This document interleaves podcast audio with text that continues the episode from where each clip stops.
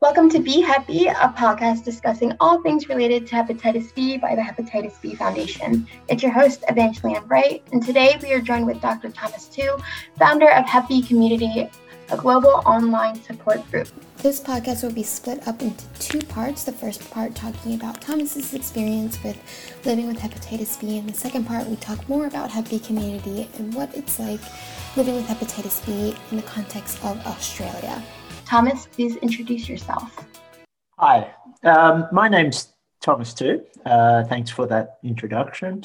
Um, so I lead a, a I, I wear many hats. So I lead a research group at the Westmead Institute for Medical Research in Sydney, uh, in Australia. Um, I'm also, uh, as Evangeline said, the founder of hepbcommunity.org, which is this online forum and community for people affected by hepatitis B, and it's there to connect people with each other and experts in this in the sector. Um, I'm also president of the Australian Centre for Hepatitis Virology, which is uh, the lead national organisation that connects molecular scientists uh, all studying viral hepatitis uh, in, in, Australia. Uh, and I'm also board of Hepatitis Australia, uh, on the board of, of Hepatitis Australia, which is the peak advocacy body for those living with uh, viral hepatitis in Australia. Also, uh, I live with hepatitis B myself. Um, so that that's all my hats that I'm wearing today. You do wear a lot of hats, and all all in the viral hepatitis sector. It's amazing. So, Dr. Thomas, uh, thank you again for joining us, and I, think we would like to uh, get a few a few perspective from you on uh, some questions we have up here. Uh, so we understand you were diagnosed with hepatitis B at age 14. What happened or led to your diagnosis? Yeah, that, that's a great question. So I first got um, a diagnostic blood test because my family comes from a high prevalence country, uh, in particular Vietnam, uh, where chronic hepatitis B affects about 20% of the population. And, and I think this is exactly what we need GPs to do find out who's positive in our communities so that they can get into clinical care sooner rather than later. Um, at least that's the theory. You know, the, the diagnosis, the positive uh, uh, result was, was really a shock and, and um, emotionally upsetting. But at the same time, I didn't know what it meant. I wasn't provided with uh, a lot of information. I think I was supposed to get regular blood tests, but I wasn't reminded or, or no one followed up on me. And, and that's maybe because I was in this low risk immune tolerant phase, but, but still, um, you know, I, I and, and, I guess there was a, this sort of unspoken thing in the, the family that we, we wouldn't really talk about it because it wasn't causing any problems and that we didn't raise want to raise it as something that you know set us apart from the society that had accepted the entire family as as refugees. And and after getting a little more information from from the internet, I, I more or less dismissed it and and stored it this this diagnosis in in the back of my mind um, and and didn't really revisit it till till much later. Wow, so that's that's really difficult. I mean, given that you are just 14 years old and you get this news, and I mean, there's a lot to take in it's it's a lot to take in for a 14 year old.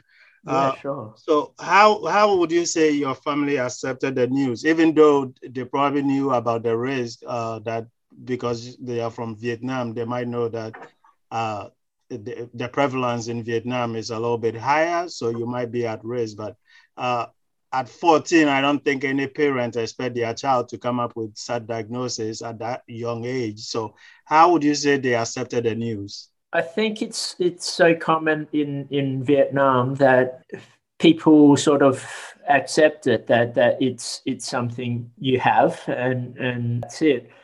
I guess it's a little different for me because I was um, in this in between phase, in that my my parents come from, you know, Vietnam or, or have Chinese background as well, mm-hmm. um, but I was in Australia. I was born in Australia um, and had to fit in with other Australians. So there was a little more secrecy around it for me. But but my parents were were you know this is just something that that that is you know that that is tough.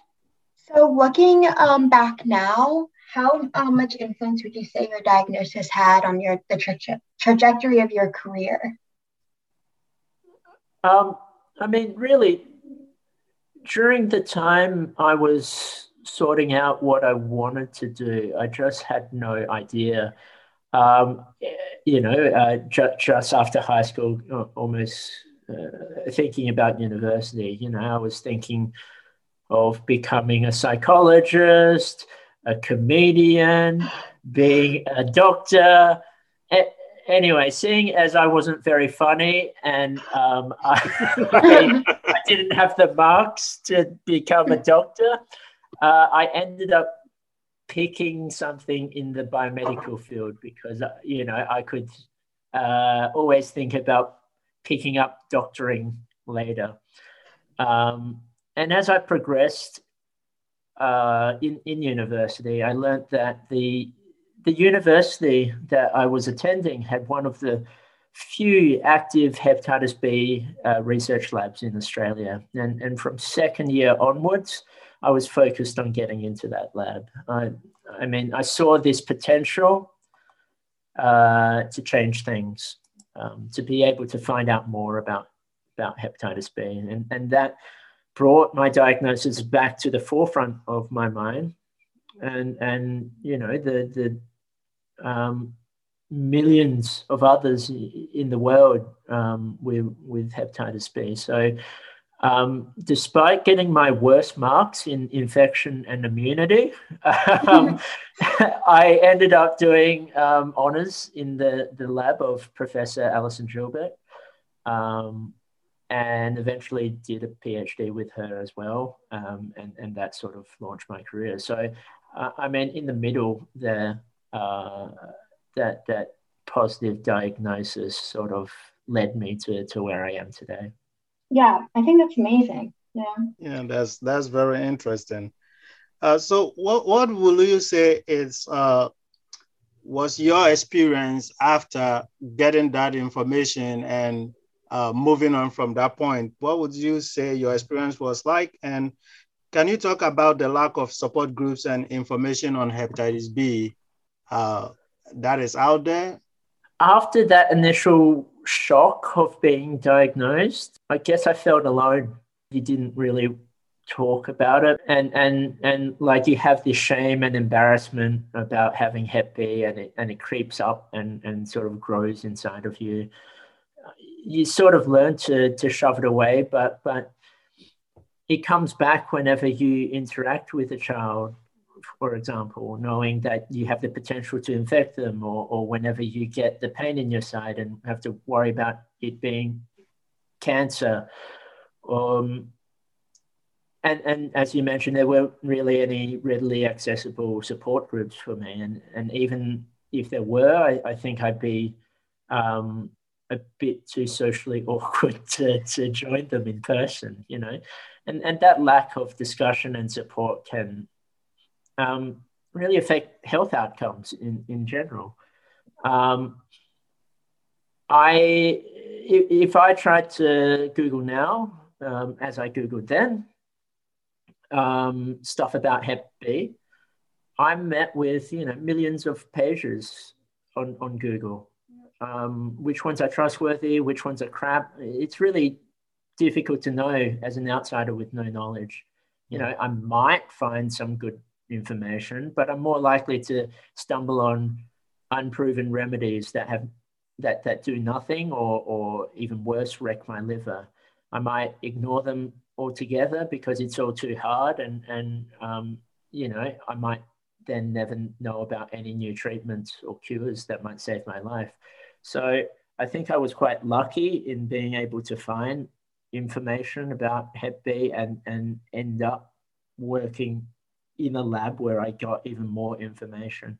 But that sort of thing is, you know, out out of reach for the majority of people with hepatitis B. It, I, we shouldn't be expecting everyone with hepatitis B to have 14 years of um, um, experience in the sector with a with a PhD, and and I think that makes it hard.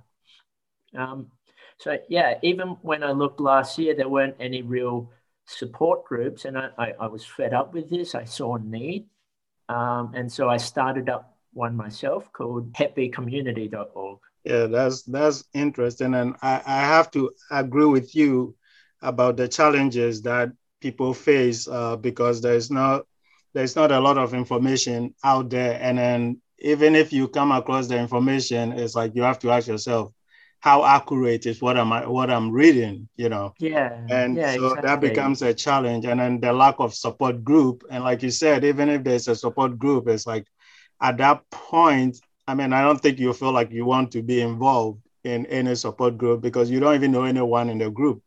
Exactly. so, so exactly.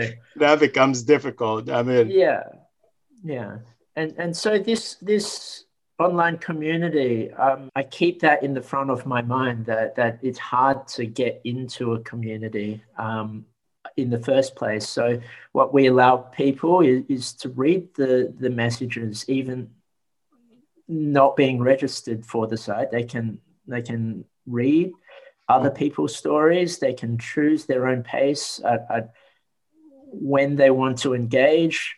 Um, we allow people to, you know, um, post under uh, uh, pseudonyms, so they don't have to reveal their, their identity. So it, so it really lowers the the barriers to being able to engage in in the community and and connect with other people. Sure.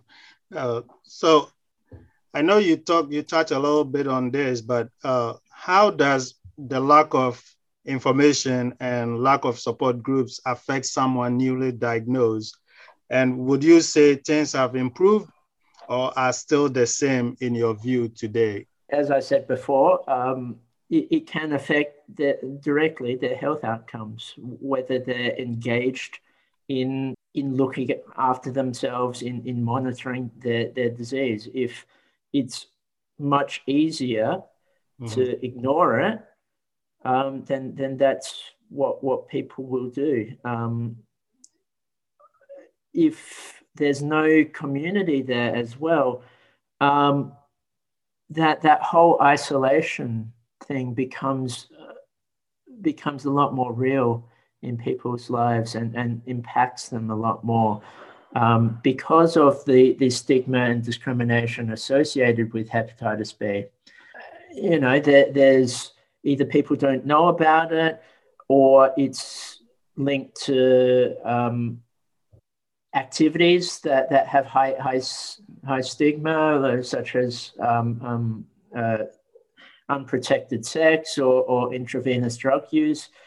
Th- this condition can come with a lot of shame and embarrassment and that itself is is harmful and without a community that that understands what you're going through uh, that makes it much harder to deal with those emotions so i think a community will will really act to improve people's lives just as much as you know treatment for hepatitis B. It, it, it's all about managing the, the condition, um, w- which has both physical and, and non physical impact. Uh, so I think it's, it's very unfortunate that even after 14 years, uh, you said the last time you checked, things haven't improved much on this front. And uh, it, it, it, tells us how much more work we have to do uh, uh, to be able to get to eliminate hepatitis B, we, we really have a lot of work ahead of us. Mm-hmm. I, I agree.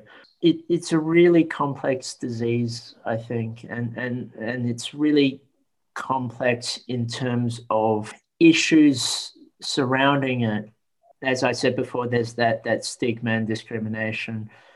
In Australia, at least, this is this is a real problem because the majority of people with hepatitis B in Australia are born overseas, and that linkage means it's it's felt as a migration issue, which is confounded with the health issue, hmm. um, and and and so there's not only that, but also the lack of a cure. We we we still have we, we can treat Hep B, mm-hmm. um, but but we can't cure it, which is a big problem. Um, people are on on medications, I guess, for the rest of their lives. Um, at the moment, uh, I mean, there, there's a lot of um, progress going on with with the research part. I'm, I'm, I'm doing my part as well, but I think we can draw parallels with with hepatitis C. At the moment, in Australia at least, where we're um, diagnosing people at point of care within an hour, getting that result, and even uh, getting them on uh, at least the the the drugs within within that hour. It's amazing, and it's completely changed how we treat Hep C, and it makes those that that elimination goal so much closer. Um, we, we don't have that for hepatitis B yet, um, and and that I think really is is a necessary part of eliminating hepatitis B is that cure. Sure. That's really cool. Do you think like programs or governmental institutions or other organizations can like model like the Hep C model for a Hep B model sort of deal? Well, at the moment we can't because I mean, again, that the, the tools we have available to control hepatitis B and, and to eliminate it really aren't there. Um, mm the the treatment for hepatitis B is is a lot more complicated than than C. Um, basically, for for Hep C, you you see the infection, you treat the infection. For hepatitis B, the, the current guidelines say that if you are, uh, you know, in an immune tolerant phase, for example, you're not eligible for treatment. You shouldn't be treated, and and that is not only difficult to, to follow the model, but it also can confuse a lot of patients. You know, I have all of this virus in my blood, but you aren't treating me. What what's up with that? And and that that can confuse people and it can also, you know, make them less engaged in care. If they're going to be told again, uh, that there's nothing they can do, why why should I keep going to the doctor, right? Um, so so it, it hepatitis B at the moment is, is really um, much more complicated than than what what we have for C. Right. Yeah, people can get very easily discouraged by that. Very easily. Mm. I can definitely mm. see that happening. This has been part one of the episode talking about Hep B community. Stay tuned next week as we dive more into it, as well as talking about hepatitis B in the context of Australia. Thanks everyone for listening. See you next week.